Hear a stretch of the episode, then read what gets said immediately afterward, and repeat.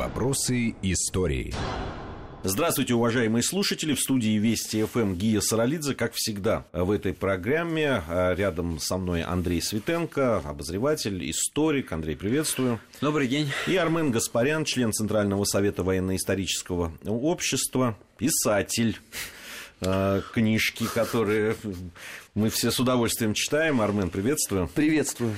Сегодня мы продолжим э, серию наших программ, которые посвящены началу войны и э, по дате, которая, в общем, приходится на эфир вот этой программы, мы хотим поговорить о первой по сути, наступательной операции Красной Армии в, в 1941 году. Что это было? Да? Это, был, это был больше все-таки Э, духоподъемный такой акт э, да, для того, чтобы э, деморализованные в какой-то степени войска почувствовали в прилив да, там, как, нужных эмоций Э, либо это действительно э, да, важная какая-то военная акция. Э, ну, кроме того, есть еще темы для разговора, и, и военные конвои, которые тоже вот, отмечалась эта дата, и, ну, да, вот и киевская дух, операция. Да, такая да. акция, да. Да, ну, для кого-то, да. Но Ельнин с этой точки зрения выделяется. Это действительно первый такой серьезный успех рабоче-крестьянской Красной Армии в начавшейся Великой Отечественной войне. Потому что до этого у нас, конечно, были локальные достижения, которые советская пропаганда выставляла в самом благожелательном виде, ну как то там, советские летчики а, бомбят Берлин, упорные бои на границе. Румыния боится возможного потенциального контрнаступления. Но все-таки в руководстве армии понимали, что далеко не все обстоит так хорошо. Э, и поводов для радости и гордости нету, потому что э, да уже отдан какие, немец прет, э, Минск, картинка да. лета 41 июля, Киев, мать городов с засученными по локоть рукавами, значит, по полям вот нескошенной вот, ржи там и пшеницы. Вот, и вот тут вот как раз вот эта вот военная кампания, и страна простите, такой вот мне возвышенный несколько слог, вот тогда страна а, всерьез влюбляется а, в маршала Жукова, несмотря на то, что он все-таки там герой Холхенгова, а, вообще достаточно был известен по меркам Советского Союза, но надо понимать, что это был первый серьезный успех. Вермахт, конечно, воспринял эту своеобразную неудачу для себя без относительно вообще критического разбора. Все искренне думали, что, ну, подумаешь, неожиданное такое вот совпадение. Но, однако, это стало прелюдией э, к первому вообще поражению э, германской военной машины Можно Второй два, войне. два комментария к тому, что вдруг все, так сказать, заслуженно, но неожиданно полюбили Жукова к этому моменту снятому снятого с поста начальника генштаба, да, вот такие вещи, конечно, тоже, в общем-то, все во внимание принимали. Это как раз было очень серьезный, так сказать, поворот в, в, с неясными перспективами в дальнейшей судьбе Георгия Константиновича в качестве полководца Великой Отечественной войны. Он действительно прибывает на резервный фронт, где организуется вот это контрнаступление силами двумя армий 24-й генерал-майор Ракутина и 43-й генерал-майор Селезнева, и на фронте вот Селезнева присутствует. И вот кстати говоря, Селезнева после, по итогам операции э, Ельнинской снимают с поста. Он уже там потом, в общем, таких высот и никогда и не достигнет. А Георгий Константинович э, вскоре после этого отправляется в вот этот вот переломный момент на оборону Ленинграда, в самый критический момент. Но факт остается фактом, что он в этот э, момент находится как бы вот в таком промежуточном состоянии. Ну, полупозиция, полупозиция такая, да. Вот. Известно, если, конечно, только его читать и по его, так сказать, воспоминаниям судить, что происходило, то это вот такой вот результат его разговора со Сталином, готов командовать там полком, хотите дивизией. Ну, кстати, там, там тоже вопрос, так, был там ли очень, разговор именно да, вот такого я, содержания? Я к тому и клоню. Ну, мы сейчас не об этом, мы сейчас вот... А можно э... вот, прежде чем мы дальше пойдем говорить, э, да, там, о самой я операции... вторую вот ремарку по поводу да. того, что немцы не, не сделали никаких выводов. Почему же Гальдер там вскоре написал, что, в общем-то, они сознательно, так сказать, э, эту линию фронта сократили из, из Ельнинского выступа. Это был действительно выступ, удобный для эм, нападения с двух сторон, охвата. Они, значит, оттуда войска вывели, поэтому ничего страшного. Собственно говоря, русские пришли на то место, которое мы им освободили. Вот Я тоже тогда одну, одну небольшую ремарку, потому что вот если мы читаем воспоминания немецких стратегов времен Второй мировой войны, то любая неудача у них объясняет, что на, на это и был расчет, мы выровняли линию обороны, э, все ну, идет своим чередом. Пост э, да. такие, да. Ну, я, у я... Ну, посложнее, потому что он в тот именно момент вел дневник. Но вообще да. вот эта общая линия характерна для немецкой мемуаристики. Так сказать, да, справедливости ради, это не позднейшие воспоминания, там, когда да. уже можно все, так сказать, выстраивать заранее, а это было ежедневные записки. Э, я, прежде чем мы дальше будем говорить о Ельнинском наступлении, наступлении. Я вот хочу э, здесь внести такую ясность все-таки. Почему считается, что это первая удачная такая наступательная операция. Ведь э, был э, контрудар там в, в июле 1941 года под Сальцами, где Манштейн попал фактически в окружение, и если бы там не помощь дивизии СС «Мертвая голова», то вполне мог бы быть разгромлен. Которую Манштейн потом и обругает еще, еще обругает. отдельно свои ну, Одно дело какие-то фронтальные встречные сражения в ходе фундаментального ну, то есть, то есть... отступления, другое дело заранее разработанное, осмысленное, подготовленное, худо-бедно, понимаете, хотя там всего 35 танков ну, было. То, там, под Сальцами да? тоже там была и артиллерийская подготовка, и удар Нет, бомбардировщика. Есть вещи, которые, что называется, профессиональные военные действия. Перед тем, как То есть масштабы, атаку, правильно надо... я понимаю? Нет, не, не, не только в масштабах дело, не только. Да здесь скорее дело Нет, даже в, в позиционировании советской да. пропаганды. Откуда... А не дело в том, что Ворошилов тогда... Э, э Нет, вот мне кажется, что, что вот в тот момент как раз сработал маховик э, военной пропагандистской машины. Если в июле еще она э, в половине случаев не понимала, что надо делать, то, конечно, вот конец августа, начало сентября – это, по сути, другая эпоха. И из вот этой вот победы они сделали действительно широкий такой пропагандистский миф. Вот Андрей упоминал уже, да, вот, это вот, э, вот этот эпизод с беседой Жукова со Сталиным. И он же кочует из одного фильма другой.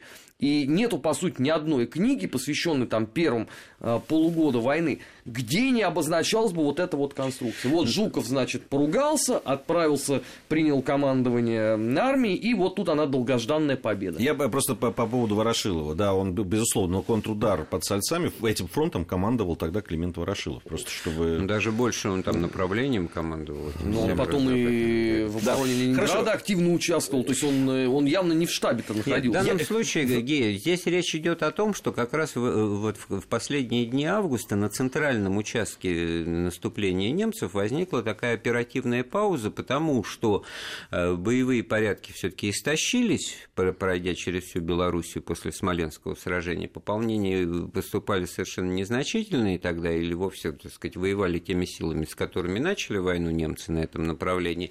И вот взяв Ельню где-то в середине августа, они дальше уже продвинуться вот к Спас-Деменскую не смогли. Вот остался этот выступ, да, который, конечно же, мозолил глаза и привлекал к себе внимание. И в, этом смысле, конечно, контур удар именно на этом самом направленном на Москву на, на правый участке э, был ожидаем, был логичен, и это начали готовить, и показатели это того, что это, вот, так сказать, усилиями Генштаба. Да?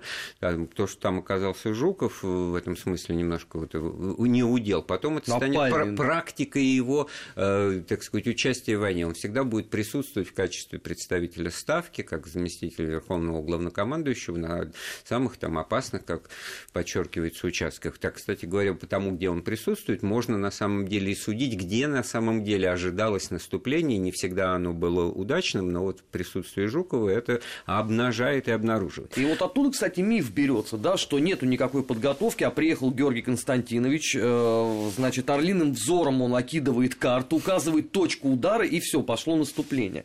Тоже, кстати, очень широко распространенный, и многие годы он именно тиражировался э, советской пропагандистской Исключительно машиной. военным гением Жукова. Ну, а, э, ну, справедливости ради надо сказать, что действительно э, главным виновником вот этого мифа явился сам Георгий Константинович, потому что у него, например, э, в воспоминаниях и размышлениях мы не найдем фамилию начальника штаба по Холхенголу.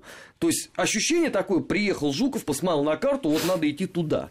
И в дальнейшем, естественно, если эта книга становится настольной, да, у нас весь агитпроп всем много лет говорил, что если вы что-то хотите узнать по поводу Великой Отечественной войны, вот читайте. Я хочу и вот она, вот эта конструкция на, на авторитет работает. другого выдающегося военачальника Константина Константиновича Рокоссовского, который очень много в своих воспоминаниях пишет вот об этой методе управления и пишет достаточно критично, насколько это позволяла советская цензура, насколько сам внутренний, так сказать, редактор срабатывал, но у него-то как раз вот на эту тему очень четкое высказывание такое с болью в сердце о том, что вот происходило такое сплошь и рядом, особенно в больших сражениях подготовки к ним, подмена.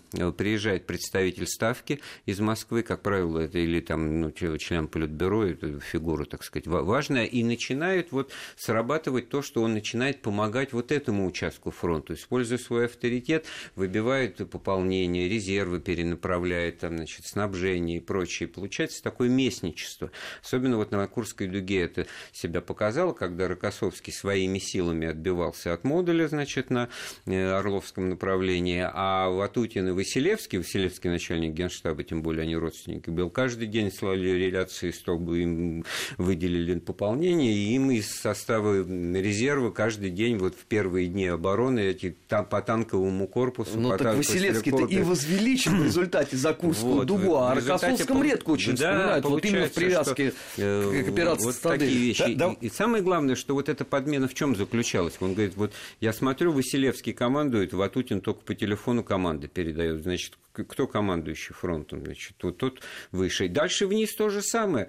Э, командующий армией уже, значит, вытесняется, естественно, куда-то на уровень корпуса, корпусной командир в дивизию, дивизионный в полк, который ведет наступление или на самом горячем участке. И так вот э, Но сплошная... справедливости ради, надо сказать, что эта схема все-таки работала. Потому что когда э, Адольф Алойзович Гитлер пытался руководить подобным методом, германскую армию ждали только неудачи сплошные.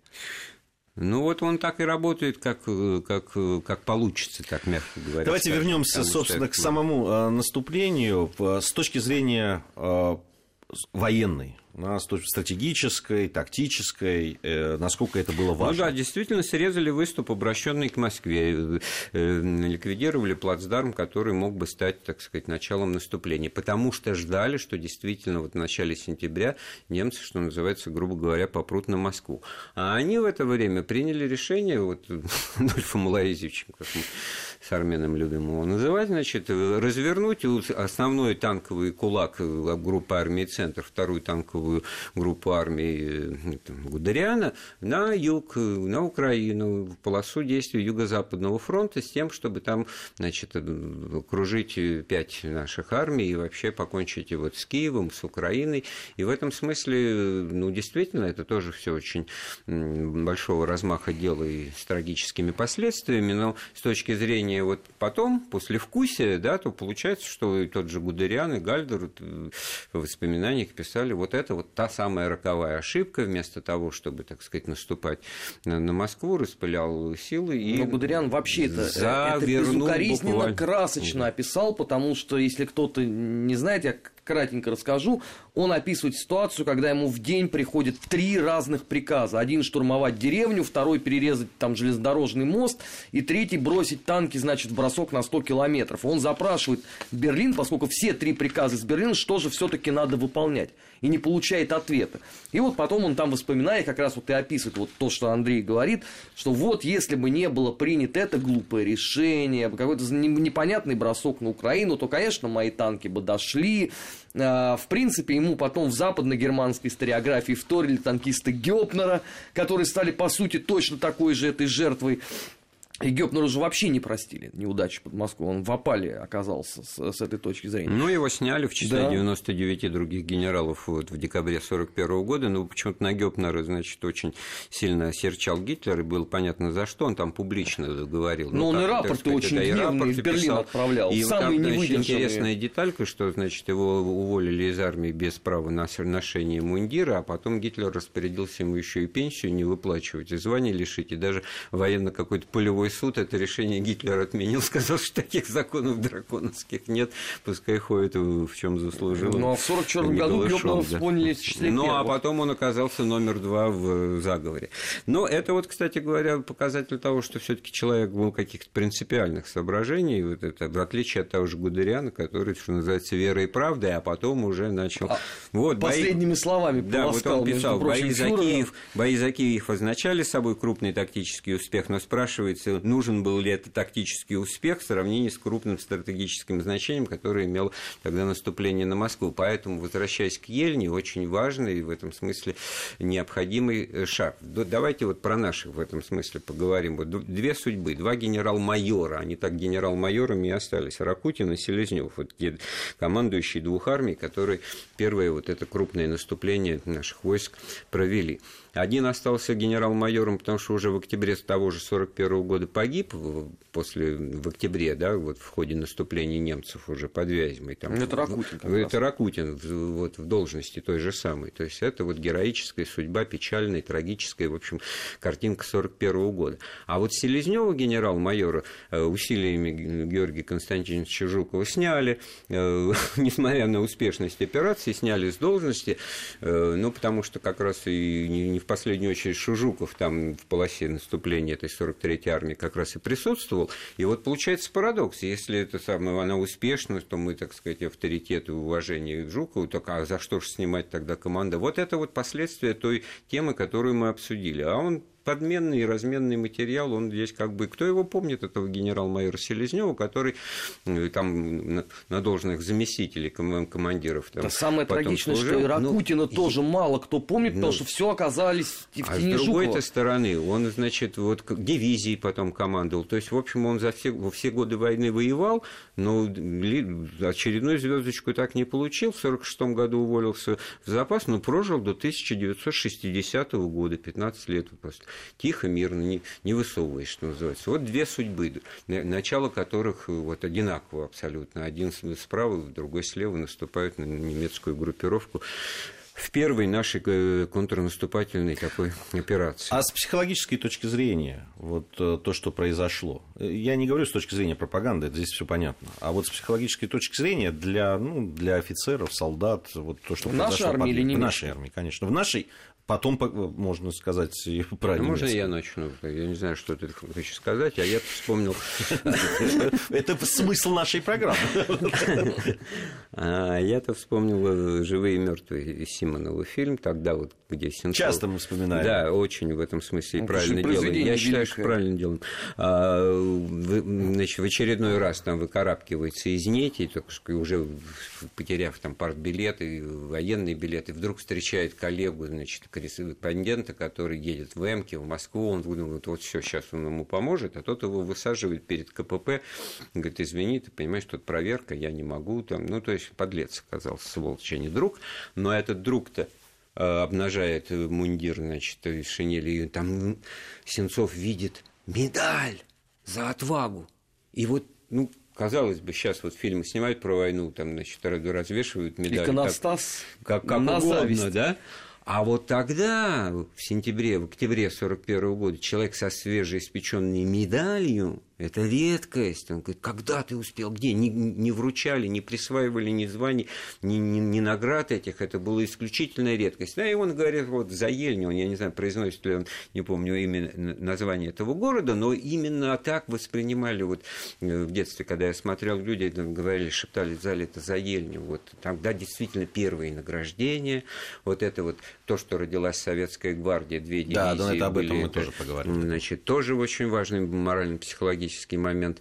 И вот э, а спрашивается, он говорит, а мне, говорит, повезло, свезло. Я как раз был вот в штабе той дивизии, которая в этот город ворвалась. Генералу, значит, ну там, правда, говорит, генералу звездочку там не дали вот Ракутину, да, а мне, а, генералу ордена, а мне медаль а мне медаль. Вот так вот. И в этом смысле это, конечно, вот волнами вот так восприятие это ощущалось. Это действительно об этом писали, это было отрадно, и тем более, что это был, так сказать, не просто просто желаемое за действительное, когда какое-то одно контрнаступление, когда вот сводки Совинформбюро, в которых, конечно же, чего врагов жалеть, там напиши не 15, а 115 там сбитых самолетов, главное, чтобы, так сказать, дух поднять. А здесь факт был налицо, и, так сказать, и контрнаступление, и отбитый город, и, и в общем-то, Армен? все очевидно. А, ну, Коля Андрей про советскую армию сказал, тогда мне досталось немецкая. А, с психо... Ну, ты согласен? Да, абсолютно. А, как, как я могу быть не согласен, да, поскольку Нет, у нас ты- живые и мертвые это ну, один из брендов программы. Нет, ты можешь быть не согласен. Ну, не, не- не по форме живых и мертвых, ну, побойся бога. А, с точки зрения психологии, немецкая армия э, э, вот эту первую такую, пусть слабую, с их точки зрения пощечину, не заметила. А в немецких военных кругах эм, говорили, что, ну, в принципе, это в чем-то сравнимо с э, трудностями, которые испытала наша победоносная наступающая армия на Балканах, где мы завязли, вот э, у немцев же не было народов, да, они называли всех э, упрямые племена. И вот, значит, вот мы попали просто под а, какую-то атаку вот этих одичавших а, азиатских племен. Причем это говорилось только в кругу вот вермахта. Войска СС, вот я много читал воспоминаний именно э, эсэсовцев-окопников с 41 года, у них вообще нету этого эпизода. Они его не заметили. Да, то есть для них э, ничего, по сути дела, не поменялось. Ну, вермахт там опять испытывает какие-то сложности, да. А если ты воюешь как мясник, то есть ты э, что под этим подразумеваешь? Ты не, не жалеешь ни себя, ни, соответственно, противника. То тебе без разницы, нанесли там по тебе где-то удар. Может там. быть, просто на этом участке не было эсэсовских частей? Нет, но помню, они, они писали, было, да. э, в том числе о тех сложностях, которые там возникали, например, там под Киевом, да, которые потом будут там под Смоленском. В большей степени вот именно то обстоятельство, что внимание было приковано к событиям э, вокруг Киева, на Украине, в излучине Днепра, наверное, это, так сказать, позволило им не замечать А того, потом, э, вот так парируя э, реплику Андрея, что их не было. Но э, даже те, кто не был под Москвой, а в этот момент находился на Карельском фронте, между прочим, в своих воспоминаниях описали, как им было психологически тяжело осознавать, что армия отступила, что это какой удар вообще по ним был. Поэтому... Ты имеешь в виду битву под Москвой? Да, да, поэтому если вот просто этого эпизода э, у немцев, как правило, не встречаясь, ну это говорит То о есть, а, многом. а это не насторожило их? Не, не Нет, абсолютно. Я, А, я а просто, у- просто помню, даже ну, в советских учебниках да, там, э, школьных по истории, что Ельня впервые показала, и, и вот эта э, поступь победная, она И у там... них газеты и германская хроника вообще об этом ничего не сообщила. То есть, вот можно открывать там э, Фелькишер Биобахтер, Дидойче Камдерин и многие другие издания, ты увидишь, что все внимание приковано, в общем, уже к другим событиям. В тот момент германская печать рассуждает о том, как они снесут скоро Ленинград. Ну, какая-то ельня. Ну, несопоставимо, да, с этих точек зрения. Там Вот если пресса бы они при полна этом победных реляций. рассуждали, а это по законам и военного времени не- невозможно было делать, да потом и тоталитарный режим, со- соответственно, не допускал свободы. Такой, что же не будем тут на пустом месте сочинять, что в Германии какая-то общественная дискуссия, что ли, могла идти по поводу того, как они воюют, да? А вот и тогда в пору того, то в военных кругах действительно, и вот тех генералов, которые были на фронте, там они, зная обстановку, понимали, что одновременно продолжать наступать на Ленинград, где против них вот Геев уже вспоминал Ворошилов с пистолетом наголов, значит, в атаке, Да и мы в одной из программ тоже ходят, да? вспоминали это. Вот, по центру на Москву, которую русские будут, наверное, скорее всего, очень крепко защищать. Да еще и давайте и Киев возьмем заодно, как бы вот. Это же получается наступление растопыренными пальцами в трех разных направлениях, там, не имея особого, так сказать, Ну, оттуда преимущества. и, да? собственно, пойдет это вот, Вот- очень вот устойчивое выражение «война да. Дилетанта», Да, вот да, по поводу вот. этих растопыренных отсюда пальцев. вот это вот... У вот нас э, первая часть э, нашей программы подходит к концу. Я думаю, что в, в следующей части программы мы как раз о, о том, что происходило под Киевом, несколько раз уже, да, там вскользь упоминали об этом, но имеет смысл поговорить, потому что это происходит примерно в эти же э, временные, да, в, э, в эти Да, временные да, рамки. да. Напомню, что в студии Вести ФМ Гия Саралидзе, рядом со мной Армен Гаспарян, член Центрального совета военно-исторического общества, и Андрей Светенко, историк, обозреватель. Мы продолжим сразу после новостей. Вопросы истории.